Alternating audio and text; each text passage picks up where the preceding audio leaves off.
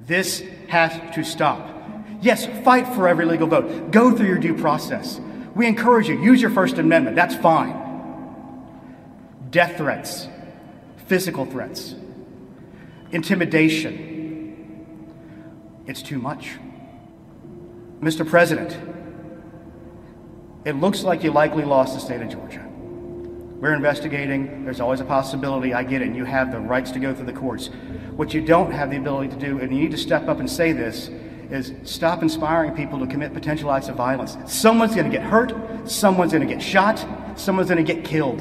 That was Georgia election official Gabriel Sterling last fall, pleading with President Trump and his supporters to stop their bogus claims about election fraud, lest somebody get hurt.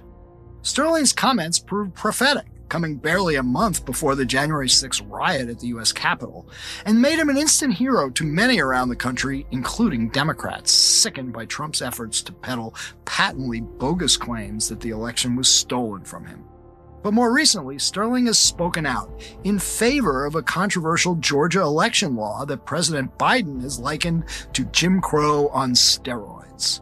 Does Sterling have a point about the Georgia law? Are Biden and the Democrats engaged in rhetorical overkill? Or does Sterling have another agenda? We'll talk to him on this episode of Skullduggery. I do solemnly swear that I will faithfully execute the office of President of the United States and will, to the best of my ability, preserve, protect, and defend the Constitution of the United States. So help me God. So help me God. So help me God. So help me God. So help me God. So help me God.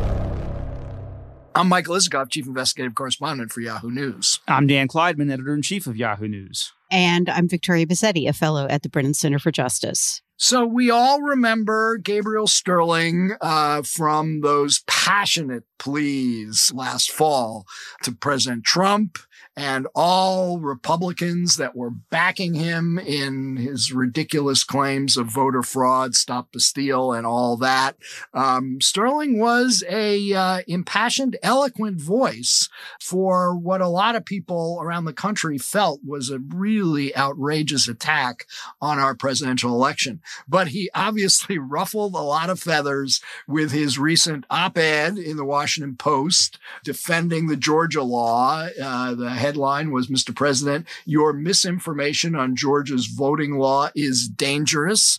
That was pretty controversial and put him in a little different place than I think a lot of people had thought he was but there sure is a lot to talk about here. And look, we don't hide the fact that I'm a fellow at the Brennan Center for Justice. So obviously I, I come at this with a certain perspective. And I understand that a lot of people are concerned about kind of over uh, stating what the Georgia law does, whether or not it really is Jim Crow on steroids. M- my perspective is at a minimum, it's Jim Crow's beak under the tent. And, and, you know, given the long history of voter suppression of African American voters that has occurred throughout the country, not just in the South, African American voters and civil rights leaders had ample justification to be really concerned about a 98 page bill, you know, that completely redid vast swaths of Georgia law without consultation at all with the civil rights community. But listen to the podcast and listen to what Gabe Sterling has to say, you'll you'll hear his defense of the law. Yeah, and Gabe Sterling doesn't also hide the fact that he's a partisan. Um, you know, uh, as you pointed out, he was lauded by Democrats and progressives in the aftermath of the election because of the way he stood up to Donald Trump. But look, these are um, really emotional issues, and for good reason, uh, because of the history of disenfranchisement and suppression. And I think conversations like the one we're about to have are really important because you know the context really really counts and understanding not just uh, the fine print of the legislation but the historical context in which it's being uh, written is uh, uh, is is just an important part of that uh, larger conversation. And, and the contemporary context, because we have right yes. now, and we'll bring this up in, in, when we talk to Sterling, what's going on in Arizona, which seems such a travesty right now, where the Republican legislature has uh, basically assigned some sketchy firm out of Florida that bought into all the stop the steal stuff and Dominion and all the crazy conspiracy theories to do an audit of the votes in Maricopa County. Uh, you know, uh, it just seems like the whole stop the steal movement that President Trump created is still very much with us and uh, has to be dealt with one way or the other. But but before we get to that, the Supreme Court today granted cert. In other words, they agreed to he- hear a case uh, probably in this fall uh, called New York Rifle and Pistol Association v- versus Corlett, which is the first case in more than a decade dealing with Second Amendment issues in a major way that the Supreme Court is going to hear. It has got a lot of people you know, really on high alert for what's about to happen. The case basically involves whether or not uh, it, it's a New York case, which bars essentially a concealed carry of a weapon outside of the home unless you apply for a special permit and show proper cause for a concealed carry. So, who's challenging the law and on what grounds? So, it's essentially two people in New York State who want to be able to carry their gun concealed outside of their home in New York State. They're backed by a gun rights organization, not the National Rifle Association, a different organization, and they're going to be in front of the Supreme Court. A lot of people believe that this is the case where the Supreme Court is going to undo the efforts of a lot of states to regulate concealed carry of pistols outside the home.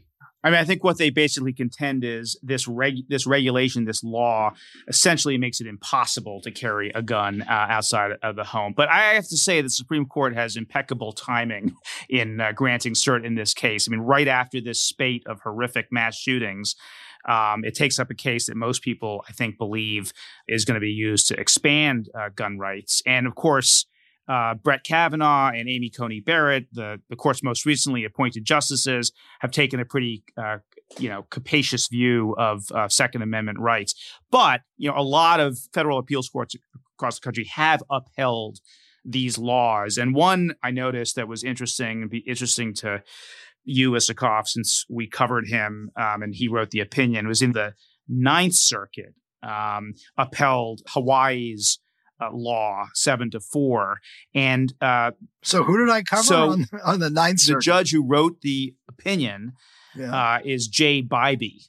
Remember him oh, from yeah. Uh, from uh, the uh, Bush oh, yeah. Jay Bybee Bush OLC the torture memo. He was he's the torture memo guy. Exactly, exactly. He actually put his name to what John Yoo had but John written, exactly. But, yeah. but, but here's what he wrote.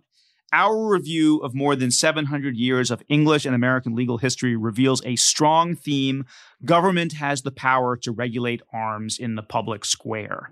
So, uh, you know, it's not a foregone conclusion uh, that the Supreme Court will overturn uh, this New York state law given that history, given the precedent, you know, I'm not 100% sure what Brett Kavanaugh would do and, and Gorsuch would do in a case like this where they've, you know, talked about stare decisis. And I guess this isn't really stare decisis, yeah. but there, there's not a lot of conflict among the circuits. Um, there's been mostly these laws have, have been upheld. So we'll see what happens. All right. All this is for a later podcast on guns, but today we're talking voting. So let's get to it.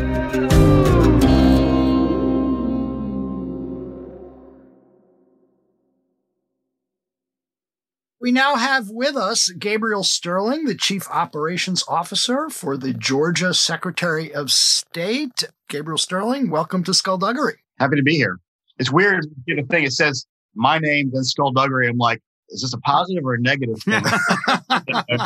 we consider skullduggery a positive. Okay, yes, you know, yes. It's a we're good pro, word for us. We're pro skullduggery here. All right. Well, you um, obviously made a lot of waves with your recent op-ed in the Washington Post about the Georgia election law and uh, your defense of the Georgia election law. And we want to get into that. We're going to dig into that.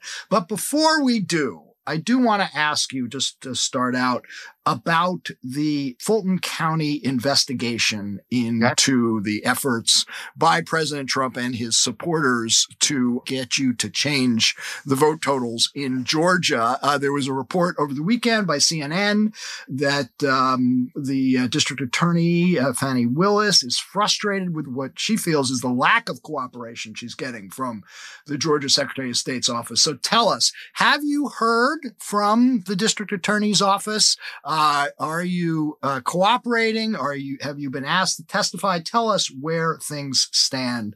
Well, the main thing is that report's basically a load of crap. Um, that's, that's a, a, a, she's a Democrat, elected Democrat. We've been cooperating with the office. Our attorneys are dealing with them. They literally put in a request on Tuesday for some documents. We got back to them and said, okay, we can have them to you by this day. And in the meantime, CNN calls us and we're like, what the hell are you talking about? We are literally talking with them. Our attorneys deal with them. And we told them we had to, lock, we blinded us some outside counsel to make sure our offices are look, looked after during this whole period of time. But we've been talking back and forth. They sent us a letter. There hasn't been a lot so far because we really haven't asked us for very much. The, um, they sent us a letter. Oh, hell, I don't know. Not long after the whole, after Fani came out and said, yes, we're going to look into it, saying, you know, keep all your records. We're a government agency. We got to keep all our records anyway. Mm-hmm. So I think it's politicians playing politics, and we are obviously going to cooperate in all investigations. We've got our own with our state election board happening. So yeah, what what is what is your investigation? You, you have a separate Secretary of State as an investigation. What are you investigating? The state election board is looking into it as well because obviously they enforce election laws, and it's it's a weird thing because it's this there's five members of the state election board, and that's one of the big things I don't like about the law. It removes the Secretary of State, who's been the chairman of the state election board forever, um, off of that. There's five members, and they essentially are the first go to for election law violations. Like if you if there's politicking near a line, or if you know there's an issue around you know somebody giving away. One of my favorite was somebody offered if you show prove you voted, we'll you a raffle for a turkey or you know all that kind of stuff starts to get investigated anything in, in, the, in title 21 which is our election code starts the state election board but they have no prosecutorial authority all they can do is say we'll give you a letter of reprimand you know here we'll dismiss the case or we'll refer it to a local district attorney or to the attorney general's office that's the process and when we came into office there was a backlog of cases in there um, going back to like 2014, 2016. We, we kind of worked our way through most of those, and we are now and we got through the 18 cases. and We did some 20 cases last last um, uh, election board meeting. We have another one coming up soon, um, and we'll get we'll try to burn through more of those as well. But it's a bureaucratic first step of most election cases starts there. I just want to know. I mean, presumably in you know the Fulton County uh, District Attorney's investigation, Brad Raffensperger is going to have to be a fact witness, right? Is, is that your expectation that he will be a witness in this investigation? And what about yourself? Well, I'm not a lawyer, but I've watched a lot of Law and Order over the years. So my assumption is he would probably have to be some kind of fact witness. But I mean, the recording sort of speaks for itself. You know, I was really pissed when I wasn't on that phone call. When I found I found out about the call 90 seconds before it happened. And I was really pissed I wasn't on the phone call. After listening to the phone call, I was very happy I was not on that phone call. so, because I would have lost my mind I mean, because I was when I listened to it on the tape, I uh, went on the computer after it got released to Washington Post. I was sitting there yelling at my computer, going, "That's not true." Well, push back, and but I'm being all ballsy and stuff, thinking, I think that Mr. Germany and the Secretary Raffensperger did a very fine job of standing up for the rule of law and the facts, and being very calm in a situation that I probably would not have been able to do. I don't know the details of how all, all it's going to work as far as that goes. I, it's going to be a difficult kind of thing to because you have to get into the people's mindset of what they were trying to do. And again, I'm not a lawyer. I'm just going to watch this process probably from the sideline two quick questions. First, uh, when Trump says on the phone call, all he wants you to do, you being the Secretary of State's office, is find 11,780 votes, one more than we need. Um, how did you interpret that when you heard that? Was the president asking you to commit voter fraud? he was saying you need to go through and recalculate, recalibrate, and look at it just one more time to see if it's out there. I mean, there's a certain irony the processes we put in place. We had a, for the first time ever, this is the first time people, to give it some context, we hadn't had ballots in the state in 20 years. So this is the first time we had ballots in 20 years. So we had in place, we were going to do an audit, and we had chosen to do a risk limiting audit before the election, like months beforehand. So everybody had to get their ballot manifest together. I'm going to use all these boring bureaucratic things. This is how you know elections work, is when you do all the boring bureaucratic things right. So we made the decision to, to treat the presidential campaign as the one we were going to do, but the margin was so close. Essentially, you get to where you have to do a complete hand retally. And in doing that hand retally, we found three counties that made mistakes in, in handling their ballots. And it got the president another like 2,400 votes. I think he picked up through that process. I could be off my number now. It's been a few months and I apologize. But through that process, through our normal bureaucratic stuff, we, they found some votes. And maybe he was thinking, if we just recount 12 more times, they can find enough votes. But that's not how the system works. So again, I don't want to necessarily get into the president's mindset. And I can see how people who are vociferous defenders of him are saying, you just need to, we know there's real fraud. You got to find that fraud. And the people who hate his guts going, he was asking you to commit election fraud and steal the election. And there's probably a mix of both of reality at the end of the day, which goes back to the rationale I had for writing that op ed is that we keep on weaponizing election administration on both sides and it ratchets up. The claims have to get bigger and bigger, and you have to get a bit more emotional and more emotional. And it's impossible to get through the fog of war to find the facts and find the truth and just follow what I've said before. We got to make elections boring again because we have ballots so we can avoid bullets. And I know people say, well, the president's words led to an insurrection and riot. I agree. He laid foundation for that. His speech that day definitely did. But when you start saying over and over again, like Stacey Abrams in 2018, and even today, if you poll um, Democrats, over half, or right at half, still believe Russians hacked voting machines and for votes to give the election to Donald Trump. No evidence of that. None. It's never been. It's been discussed. There's no. There's no evidence of it. We have more and more people. If every time a person loses, they say it was stolen. Eventually, everybody loses faith in the election, and that's the problem. And that's what I was trying to talk about here. And yes, is it a little bit of a hyperbole to say someone's going to get hurt? Yeah, but part of the problem we have now is by saying this is Jim Crow 2.0, which is ridiculous.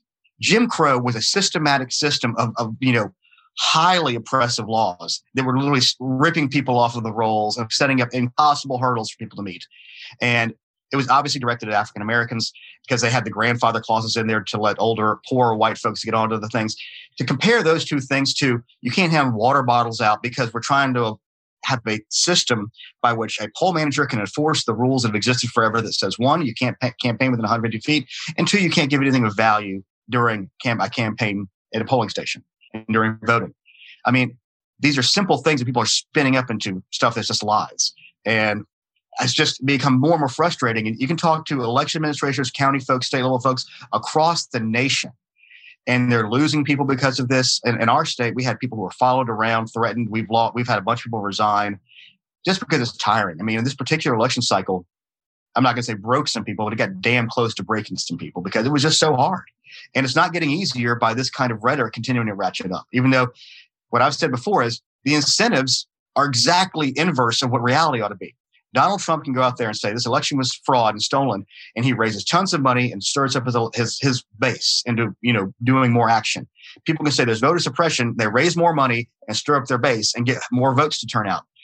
The person saying they're telling the truth, people like Secretary Raffensperger and myself, they both say, "Well, pox on your house because you're you're not meeting the narrative we need to get our people started and raise money. Okay, and you're gonna you're, you're, gonna get some pushback here from our uh, co-host Victoria Bassetti, who's with we should tell you the Brennan Center uh, for Law and Justice that has very strong views about the Georgia election law. So, Victoria, go for it. Well, I, and, and and I agree with you about toning down the rhetoric. So let's you know let's uh, you know go to the, the facts of the law. And and kind of my first question is, given as you say the, the history of of Jim Crow and the history in in Georgia of of concerns about how African American voters are treated, do you think that Black voters and civil rights leaders were justified in their skepticism or concerns about what the Georgia legislature might have been doing? Everybody can be justified in their concerns given the history on these situations. However, I will also lay out some other history for you. The only time in the history of the state of Georgia a map passed the Voting Rights Act and constitutional muster was under Republicans in 2011. Every other election map ever drawn in our state, drawn by Democrats, was thrown by the Justice Department or by justice for violating the Constitution and violating the civil rights of African Americans. Every single time. In 70s. But we're not talking about ma- we're not talking about you, maps you, here. You said a history, I mean, ma'am. I'm going to lay out the history for you. The reality of modern history is this. Brian Kemp added automatic voter registration, which has added tens and hundreds of thousands of African Americans to the rolls. We put online voter registration in. The problem you have is you have Stacey Abrams who poll tested voter suppression, and we got that from our discovery from our lawsuits, and said we're going to use this as a political tool in an effort to win power. And they literally said that we have a fall memo of, from 2014 explaining that. So, as the reason for many of those people to be concerned, yes, because they gain a political advantage from it. And the voters believe their leaders who are telling them, you have to be concerned about this. So there's no substance to those concerns as far as you're concerned. It's it's just a kind of a myth of of suppression, a myth of of in modern of any sort of impact on Absolutely. in modern, which you you define as post civil rights era, right? I mean, really getting into the 90s and the 2000s, I think there were still problems. Like I said, there was voter suppression efforts through redistricting the Democrats tried to do for years and years and years. So, but they never get any pushback on it because they're Democrats. And that's, that's a, that's just a political reality we have to deal with in our state so, again. So, so essentially, your argument is is that African American voters in Georgia have been kind of completely bamboozled by civil rights leaders about what what their voting rights are and about efforts to possibly, you know, kind of claw back or make it more difficult for them to vote over the course of the last fifty years. They're just rubes who've been bamboozled. No, I'm not saying the rubes have been bamboozled. I'm saying that they're given situations they can look at what looks terrible that are not state sanctioned things. Remember, the Secretary of State sort of oversees elections in the state. Counties run elections. The places you see long lines, you know where those are? Fulton County, DeKalb County, and Clayton County, places that are run by, generally speaking, African American Democrats. They make decisions that cause very big problems in their in their own backyards. The only reason we didn't have lines this November is because we came down hard on a lot of these counties after the June election. I mean, I'm dealing with the actual realities of the situations, and here's the other things that really are frustrating. Mm-hmm. We got sued by the Democrats to get rid of signature match because it was too subjective. So in the law, we got rid of signature match. And now they're saying, well, you can't go to ID because that's too difficult. Have some way to do this. But, and by our math, we will actually have lower rejection rates using this. It's easier to manage because to train a 10 or $15 an hour worker to look at the signatures is a lot more difficult than saying, is this number right or is this number wrong? It's binary. It's very easy to do. And we have so many ways people can get their ID in. And it's free in the state and has been for years, but we actually now have an extra line item in our budgets to make sure it's paid for at the county level. Um, Yet 200,000 Georgians don't have voter ID, correct? Or don't have a, a, a state issued identification that would meet the requirements, correct? It's less than 3%, and it was less than 2% of people who actually voted who don't have an official driver's license or state given ID, but they can use all the HAVA stuff. They can take what happened, what we learned, actually, a really good thing that de- Democrats did when they were curing absentee ballots, they would take the cure form and they would place whatever kind of ID they had, take a picture of it. In this particular case, one of the other ways you can request a ballot, and there's two different things that happen here when you're looking at this, the replacing the signature match. You have the voter ID, which covers 97% of the people out of the gate. We know that really 98 in terms of real life because there's people on the rolls who aren't really there anymore. Then you've got the HAVA ID. So let's just take the simplest example. Am I requesting an ID? I put the, the um, uh, ballot or the uh, request down and get my utility bill with my address and put it on there, take a picture and send it in. That qualifies to get you your absentee ballot. Then when you vote your absentee ballot, you can use the last four of your social and your birth date as a, as a thing if you don't have your ID. And that covers 99.92% of them. So is it 100% of everybody all the time? No. You're always going to have a little, few little things, very easy to fix those things. And by our math, it may affect about 2,000 people. So, but yeah, you're right in a, in a st- you, will with- admit that elderly voters might have a little bit of difficulty with this with this sort with these sort of requirements, wouldn't you? I really won't. No. I mean, it's it's it's. it's, it's I mean, my grandparents go go on Facebook all the time now. I, don't, I do not believe that. I'm sorry. I think that people are smarter than that, and they will figure out. Uh-huh. We have no problem people voting in the state. All right, let's. Gabe, let I, me. I, I want to ask Gabe. Before you seem to be drawing um, an equivalency between uh, what Republicans and supporters of Donald Trump and Donald Trump himself were doing in the aftermath of the election and what progressives and Democrats um, have been doing more more recently. But do you see? I mean, what happened after the election, where you know there were conspiracy theories about you know the Dominion voter machines uh, flipping votes and uh, ballots being thrown out, and the president of the United States uh, pressuring election officials to find more votes. Do you see a distinction between that kind of conduct uh, on the one hand and the kind of you know maybe more political conduct uh, that you, you might, perceive on the, on the other side is one more pernicious than the other? Well, i think they're both equally pernicious. Now the levels they're at as high no the stakes aren't quite as high. But the thing is i live in georgia we've had conspiracy theories from the left for the last few years that the DREs stole the election from Stacey Abrams. I mean, they've got lawsuits on that. In fact, some of the same things filed by Sidney Powell and Lin Wood use the same kind of briefing techniques that was used in the fair fight and the uh, Coalition for Good Government lawsuits that are still in existence in front of Judge Totenberg. I mean, they use the, some of the exact same experts and, and some of this, and they've referenced some of their own testimony they got through some of those. So yes, in this state, and that's why I, am a little more familiar with it than most. We have a we're a very close state in terms of red to blue, purple, whatever you want to call it. And that was the other frustrating thing being in this state people out in the world were all surprised that Biden won the state. If you look, Republicans are losing between a point and a point and a half for the last few years. This has been pretty steady and it's gone along those ways. And it's not surprising. In the areas where they voted, it was there was no political science surprises in how the vote turned out here. As an example, in the state house district I lived in was represented by a Republican named Deborah Silcox. She lost the seat by like 377 votes. Uh, the president lost the seat by 2,500 votes. Guess what? He lost white Republican women with college degrees. Shocker of all shocks. But my main point is both sides undermine their voters' belief in the outcome of elections. Part of the reason in 2020 and 2018 we had these lawsuits was to lay this foundation because it was close. And with the other way, the people who were yelling at me in, in November and December and January would have been the same people who were praising me for, for standing up to Donald Trump. Because people are driven by what they want to see the outcomes of these things. Our job is to just give you the outcome and, and do the audits and make you believe this is the outcome. Uh, I want to ask just a really quick follow up to that, yeah. um, because it, it seems like there has been this really sharp divide uh, between um, state election officials uh, and talking about around the country and in many you know Republican controlled states who were uh, professionals, uh, nonpartisan, like you know you and and and Brad Raffensperger, and then other state office holders and uh, members of the legislature who just kind of got on the you know the Trump train and were willing to uh, spout the same conspiracy theories and, and nonsense um, that we saw in the aftermath of the election. So here's my question: Are you are you worried that the state election apparatus um, might be infected by some of the same disease that we're seeing? Uh, around the country among uh, other elected office holders and, and in state legislatures? I mean, how long is it going to be before we see, you know, whether it's on the left or the right, but the same kinds of crazy, outlandish ideas and conspiracy theories actually infecting you know uh, state election boards um, and how do you prevent that from happening? The prevention part is very difficult because essentially you said like secretary Raffensperger and i were nonpartisan. No we're partisan as heck. I'm not going to lie about that. I'm a, I'm a been a republican. I am a republican but we have a job to do. We have a sworn law. Right. Pro- professional, I guess, is the better word. Yeah, than, I mean, partisan. And you kind of hope that you put systems in place to encourage professionalism. What pushed a lot of the legislators, and if you get a legislator from any of these states, from the Pennsylvanias, the Michigans, the Arizonas, the Georgias, where you know we were sort of the, the focal point of a lot of this, and you get them by themselves, you talk to them. Out of a hundred, if you line a hundred up, ninety-five of them know nothing happened. Ninety-five of them know. Guess what? I'm not going to quote exactly because I don't want to cuss on your thing.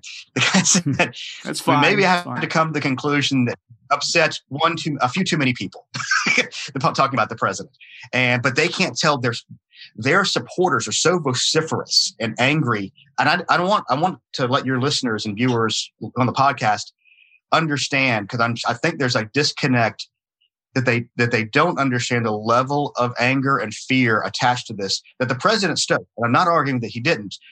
Doesn't mean it's not real. They believe it in their gut and their heart of hearts, and it's an easy thing to manipulate and take advantage of. But all right, hold on a second. But you're the professional here, and your I was going to get to an answer, Michael, but okay. well, your professional judgment is that in Georgia in November you had a fair election with the right results, right? There was no fraud nope. of, well, of, any significant kind, right? Uh, this is where I hate the word fraud. The word fraud is a giant amorphous thing that can be anything to anybody. I like to be a little more precise coming on professional side. There is illegal voting. There is always illegal voting. Was there organized illegal voting? We have found none. Was there individual okay. one-off? So here, here, here's my question: If you had a free and fair election in Georgia last time, why did the state legislature feel the need to completely rewrite the rules for next time? Why did you have to go through this exercise at all if you were doing fine? Because I just got through telling you that there was a few million Georgians who didn't feel that way. Yeah, uh, but you know they're wrong. Well, hold on. You're, you're the professional. You know they're wrong. Yeah. Yes, they're wrong. But you can't just go to somebody and say what you feel and what you know is absolutely wrong. You can't ever win an argument that way. There's no way to win somebody over. Didn't you just way. do that for black voters? No, I didn't actually, because another part of the law, if you let me get to it, was we worked on trying to pass a thing to get lines to come down because before we didn't have the power to do that. And ironically, in 2020, when we tried to pass the same law that said if there was a line of over one hour at any time in any voting location, that either split the polling location or add machinery. We got that passed in 2021. We tried to pass it in 2020 so we could learn and get ahead of it. But what happened was Democrats 100% voted against it because it was our idea. So don't tell me that this partisanship on voting stuff is only goes one way. So what we did in this law was address. Let's take let's let's pretend the president won Georgia for a second. We launched a, a voting system for the first time in 20 years, and we had COVID. There was going to be an election law rewrite no matter what. Would it have been this law rewrite? No. Would they have stripped the, the secretary of his p- position as state election board chairman? No. Would they have focused as much on absentee ballots? No. But they would have probably expanded early voting the way they did. They would have put some more rules around drop boxes, but allowed them at all because remember, the drop boxes we have did not exist in Georgia law. So if they did nothing, they all would have gone away. There would have been no drop boxes at all in Georgia. So they passed law to allow for them, which for me was not the law I would have written. I would have kept them outside. I would have allowed them to be 24 hours and keep them under surveillance and have a centralized uh, system where people could go and watch them all the time. We were working on that, but there was not enough buy-in because we have a legislature that has a job. So they were trying to do stuff. And one of the bad things they did tactically, they did two things bad tactically. When they came in, it was in January, right after, you know, we had just lost the Senate races and, and the president was still pounding the desk. He might have still been on Twitter. I don't know the leadership of both the state House and the state Senate said to all the members, introduce whatever you need to get your people calmed down. Which is why I went on CNN and said, look, all the stuff you're seeing introduced now is never going to pass. This thing of eliminating excuse-based absentee, getting rid of Sunday voting, all was never going to pass. And I said cooler heads were going to prevail. And they did for the most part. This is not, we're, I'm sitting in a state right now that's going to have literally 240 hours of available in-person voting in most of the urban areas. I mean, when I'm being criticized by people from New Jersey who don't even have ballots yet, people live in New York have nine days of early voting and only get excuse eh, got rid of excuse space this year. We got rid of it 15 years ago. I'm not going to be lectured by people about ballot access when we have the broadest ballot access and easiest registration in the United States. All right, let's go to one that's obviously gotten a lot of attention, and that's the provision in the new law that bars uh, the provision of food and drink, bottled water to somebody waiting in line to vote. Now, you wrote a similar law exists in the president's home state of Delaware. Mm-hmm. Now, the Washington Post fact checker took you to task for that, gave you two Pinocchios, saying the Delaware law does not not uh, make any reference to providing water to people. It was it's it's a it's generic language about bribery that you can't bribe somebody to vote. Yeah. So why why do you why did you need that? Why did you need barring water during the election, especially during early voting? You had people standing outside the line. Our law has two provisions in law, and actually I said this earlier in the podcast, but I'll say it again. You can't campaign or do electioneering within 150 feet of the, of the polling location, and mm-hmm. you can't give away anything of value. Those are two laws that exist. We tried to be sort of common sense about it during the last couple of election cycles, and third party groups have started to abuse it. They start coming up in line and talking to people. And it doesn't mean to say, hey, go vote for this person. It means, hey, go get three more people to vote. You can't do that. That's against the law, and it has been for decades in nearly every state in the nation. So if you're a poll manager why, why'd you need to put in bottled water? Okay, I'm trying somebody... to explain it, Michael. Let me get to it. All right. if you're a poll manager and you're trying to run your election day and you see people coming and talking to people, there's no good way for you to know what's happening unless you walk out and stand next to them to do that. You don't have the manpower ability to do that. So what's happening is we were having people call the sheriff's office, which under the state constitution, they enforce, you know, keeping the election laws followed and poll safe. So then we're creating extra conf- confrontations and extra problems. So it's okay because you third party groups are abusing this at this point and we knew they were. We had we've had reports and reports of it. And it's not just from the left it's also from the right you know somebody wearing a maga hat doing the same thing or an nra hat or a blm shirt or anything like that. We basically said we're going to put a bright line in. You can't get within this space. Just you got you got to knock it off. You can you can provide water you can give it to the poll manager so they can distribute to people in line. You can set up a booth 25 feet away. People can come get it but we can't have people walking up to people in line at the polls. Now, the good part was in November and January on election day, there were no lines at all. I mean, the, the average wait time was three minutes, but we had to put that bright line in to make it easier for poll managers to enforce, to basically say, stop talking to these guys. You know, you can't get near these people. That is why they put those specifics in so nobody can say, well, it's just water. No, it's not just water. It's your way of you trying to game the system and get around to talk to somebody for that last little bit. That's why they had to put that in there. I, would, I don't think I would have written it quite that way. Again, I would have been maybe slicker, but because you knew that was going to be a target once you did that. So there, there is a provision of the law that you um, object to, and I think you alluded to it earlier in this conversation, and that is uh, that in this case, your boss, the Secretary of State, has been removed as the chief elections officer, and that power goes to the state elections board that is appointed in this particular case by the Republican majority. Well, why do you object to it? And it sounds to me like a partisan uh, power grab. Well, the reality is, before this law passed, the board was four Republicans and one Democrats. After this law is passed, it's four Republicans and one Democrat. So the partisan makeup hasn't changed. It was really a political pound of flesh to hit my boss, Brad Raffensperger. It was silly. I think it's a bad idea. And the biggest reason I have for it goes back to election administration and accountability.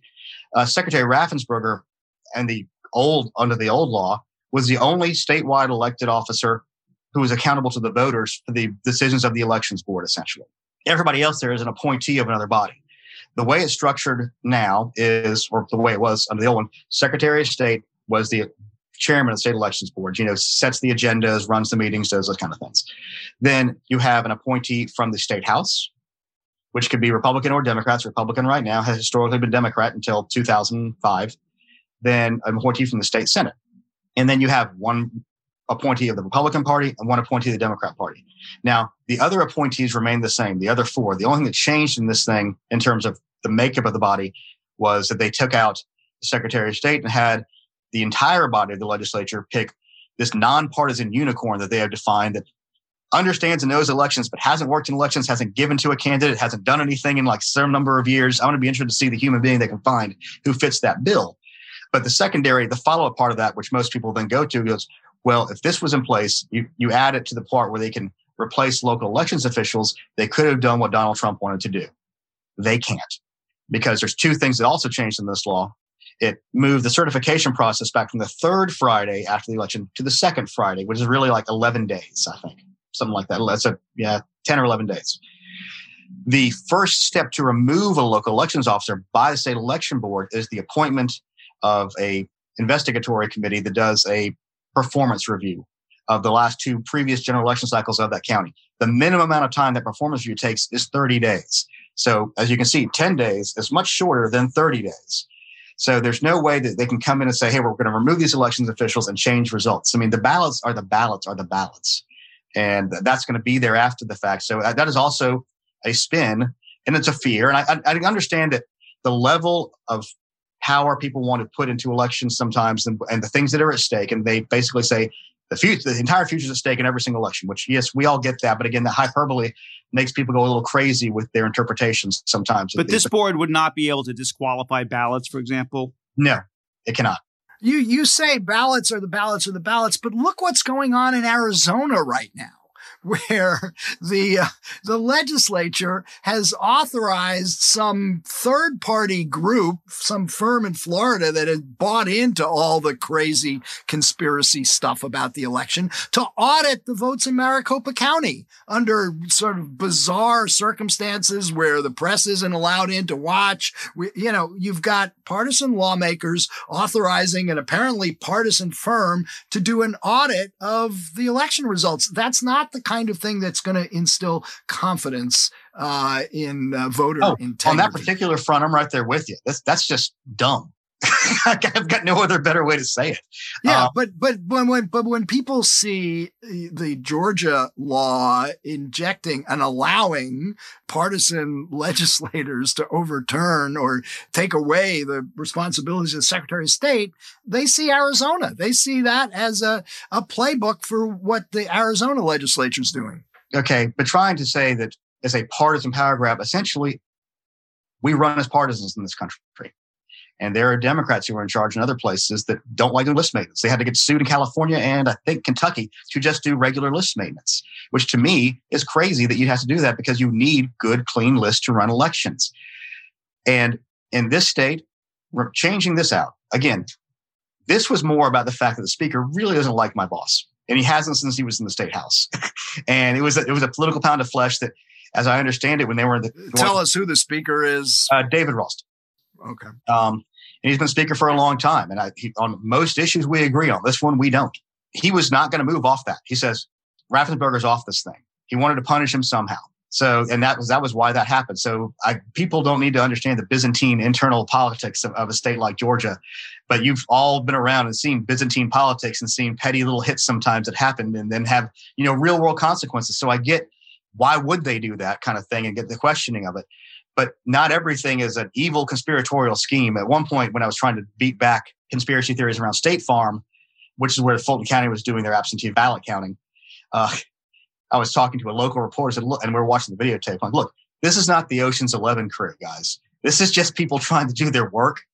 And most of the time, we all sit back and we think that these there's these puppeteers and things that are happening out there when it's really people trying to do the best they can. And a lot of these Republican legislators just wanted to try to find some way they could reinstill confidence in their voters because, as we saw in the Senate runoffs, we had a quarter million Republicans not show up. Democrats all showed up because here's the other idiocy of the claims from the Trump side psychologically on voters. If you go to somebody and say, hey, your vote's being suppressed and trying to take it away from you, as an American, as a human being, your gut reaction is to do what? Oh, the heck they are. I'm going to go do even harder. So you're encouraged to go out and do that. In Trump's claims, your vote was stolen, it doesn't count. What does that do to you? Well, what the hell? What's my point of doing anything then? So you stay home. It was the most backwards ass, ridiculous tactic, set of tactics you could possibly imagine for the January election. And then, even then, going back to the power politics of this, my understanding is on the January 4th rally night in North Georgia, I think it was near Dalton, Georgia, uh, the carpet capital of the world. Trump was backstage with uh, Senator Loeffler, basically said, if you don't go out there and say you're going to vote to overturn the election, I'm not going to endorse you out there tonight. So what is she supposed to do? She has to go out there and say she's going to overturn the election. But what did she do the next the, the day after that, two days after that? After the insurrection, said, I can't do it. At that point, she had nothing left to lose, though.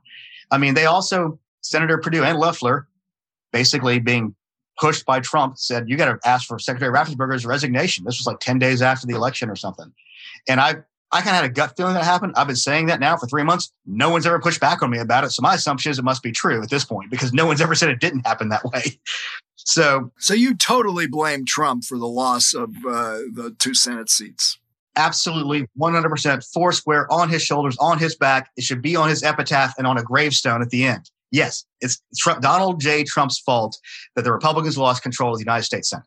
Well, um, in your defense of the law, you clearly haven't won over any of the major corporations that are objecting to what the Georgia legislature has done and Major League Baseball, which has taken uh, the All Star game out of the state. How do you explain the fact that the message you're trying to deliver here has not broken through to traditionally, uh, you know, uh, conservative organizations, big corporations that um, often give to Republicans. They're all essentially boycotting your state.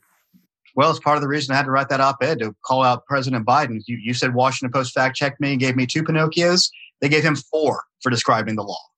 I mean, so if you're being lied to about the law, your employees are being lied to about it, and then you get pressure internally from it, and it's easier to answer to go to the woke culture and say, yes, we'll we'll do this. But the reality of it is now a lot of the chambers of commerce and other corporations have been calling our office, going, what does this bill really say? And now you, you, you've seen it kind of slow down a lot. We haven't seen a lot of discussion around this lately. So it's really kind of calmed down because people are realizing, you know, maybe this isn't quite as over the top as we've been told or led to believe. And I'll give you my, one of my frustrations. I'm born in Georgia. I was raised in Georgia. I don't have a really heavy Southern accent because I was raised in Atlanta. But it's easy to portray us as, as racist because people who are outside of this thing want to play on that. And I'm frankly sick of it and I'm tired of it because it's not the reality of the state that I grew up in and love. And people playing on that because our governor does have a pretty thick Southern accent. And it's terrible. And I hate it. That's part of the reason I want to push back on a lot of these things. Where you hate his accent? No, I love his accent. I wish I could talk that way. I wish. so, the I really want Michael is Sam Nunn's. I want Sam oh, yeah. accent so bad, but I can't get it. Yeah. So, so uh, Gabe, you um, tens of millions of Americans uh, remember you. Uh, you're pugnacious um, and at times emotional press conferences in the aftermath of the, of the election. You're a familiar face now on cable television, familiar voice on podcasts. I assume um, you describe yourself as you know an intense partisan. Are you gonna? Are you planning to run for uh, for other elective office? Are you gonna? Do you have political ambitions? My first plan right now is to get through this job I'm getting married at some point this year. I got engaged on Labor Day with all this other crap happening in COVID. We have not been able to plan the wedding. So I am not even going to begin to get out ahead of that idea. Besides, as you all well know, you have to have your spouse on board with anything like that. And she's like, we're not talking about any of that until we get married. well, ma- well, marriages are political as well. So a different form of politics. Frankly, Daniel, I, I don't know the answer to that question. I'm never going to say never. I'm never going to say yes. Hell yes, I'm doing it. well, it. you've run for office before, right? Oh, yeah. You ran oh, I was elected state legislature. Before. I mean, yeah, okay. It, but part of this thing goes back to my election I had before, goes back to one of my fundamental things that if I was king for a day, I would make happen. I think if you ever run for higher office, which is state level, state legislature, Congress, any of those other things, you have to have been elected to a city council, county commission, or school board because there you're actually accountable for stuff. Your vote actually means something, and you have to see your friends in the grocery store or your voters in the grocery store and be held accountable. Well, all these people who jump straight to Congress are so unaccountable and so all about the camera. It just drives me bat crap crazy because the other thing you have to do at a city council, county commission, school boards, you actually have to get things done which means you actually have to work with people and actually stay to your mm. word when you do mm. things and you know tell the truth little things like that and maybe that'll help people if they actually got elected to those local places first so i want to go back to something you said which was you wanted you wanted to bring the boring back mm-hmm. to election administration which I, I think many people fervently hope for but probably the cold hard realities are we're in a place of hyperpartisanship and hyper scrutiny of elections probably for the medium term at least. In in light of that inevitability, is there anything about what Georgia did in and in passing this law that you would do differently if you could do it over again? Uh, yeah, I would have the drop boxes very differently. Um, I would have put them outside and had them under a 24 hour video surveillance and probably live stream so anybody can go look at any time for a lot more transparency. I would have added more random audits. That was one of the things I was pretty disappointed they didn't do we kind of talked about that. And the one, one thing I want everybody to be understand about this is outside of that thing about the secretary getting taken out and some of the way they did drop boxes, a large portion of this bill, they actually turned to our office and said, okay, what's going to make this work better for election administration? Um, and we and we put those in there for the most part. One of the things people have pushed back on, which is one of my favorite parts of the bill, is the absentee ballot request deadline. Most states have it 10 days out. We set it at 11 just because it's easier to set Friday at 5 o'clock, close the business. Because what we discovered was two big advantages out of doing that. Now, the parties decide like, we're shorting the time people can request a ballot. I'm like, yes, we are, because there's two good reasons for it. One, during November and January, if you requested a ballot more than 10 days out, 90% of those ballots got voted. If you requested it less than 10 days out, only 52% got voted. So this is about protecting the franchise of those individuals who requested late and just waiting and waiting and waiting and don't get a plan. Okay. Because by cutting it off then, they still have another week of early voting and election day. The other thing it does, it means that those elections officials, and we have 159 counties in the state, and they're all, you know, rich and poor. I mean, there's there's Fulton County, which spent like $40 million in the election. You have small little counties that their elections director works for 24 hours a week so the county can avoid paying the benefits. That's the different level of resourcing we have. So by having that cutoff date, that last week should be dedicated to just processing the stuff coming in and then working on logic and accuracy testing for your equipment because you have a big election coming up the next Tuesday and you want to make sure all your stuff is done properly. You want to give able to focus your resources on that part of the election. So that's one of my favorite parts of the bill. Utterly boring but very important for both voters and for election administration. Um, what else would I have changed? I obviously would have kept uh, the secretary on as the state election board chairman. The other thing, I, I'm not a big fan of how they completely set this up for removal of the elections officials. What I what I preferred to have done it was what we had asked for, which is the ability to just fire these people who did a bad job. And what we mean by bad job is you lose absentee ballot requests. You don't fulfill them. You don't process them. There's long lines. You don't put equipment out there well. Your logic at your test, testing goes badly. You don't follow transparency rules repeatedly.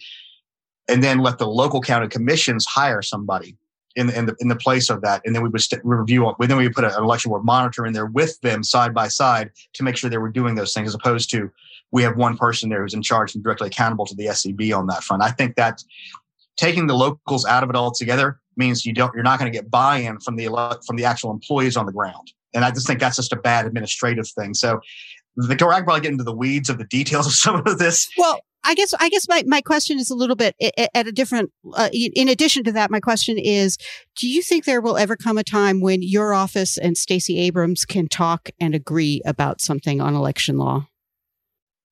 She's incapable of agreeing with us. If she agrees with us, then she loses her ability to raise money. So no, I don't believe that. She she is a partisan person looking to achieve a partisan end. She's done polling on this. She's built a, a system around this. She's raised hundreds of millions of dollars on it. She has no incentive to agree with us on anything. None. And the, the, idea of lionizing somebody because they are attempting to get to power is fine. That's uh, the other. The Republicans do the same thing. They're trying to get in, in charge because they want to put their values in place. Stacey's trying to get in charge because she wants to put her values in place. I don't mind any of that, but she is not in any kind of position to agree with us on stuff. She just isn't, and she couldn't. If we went and agreed to everything she said, she would call it a victory. You know, the the whole signature match quote unquote consent decree, which wasn't a consent decree. It was a settlement agreement, did nothing. It changed nothing in the law, but Mark Elias runs around saying it was a great victory for them. It changed nothing in the law. We sent out an official election bulletin that changed nothing in the law at all. But in doing trying to work with them, that's what we get. We get pummeled over the head with it. So no, there it's very difficult for partisans on either side right now to come in I'll say this Republicans came to us in a sense of much more openness, like what's really going to work. And 95% of this bill is that. I, I got to say, though, the optics of the signing of the law by Governor Kemp inside his office there, surrounded by all white legislators behind a painting of a plantation where slaves used to be held, while a black lawmaker was banging on the door trying to get in and then gets arrested, was not great and not a great way to encourage the Stacey Abrams of your state to cooperate with you. That, signing had taken place early. Okay, that had already happened. The governor was in the middle of his press conference explaining what he had done.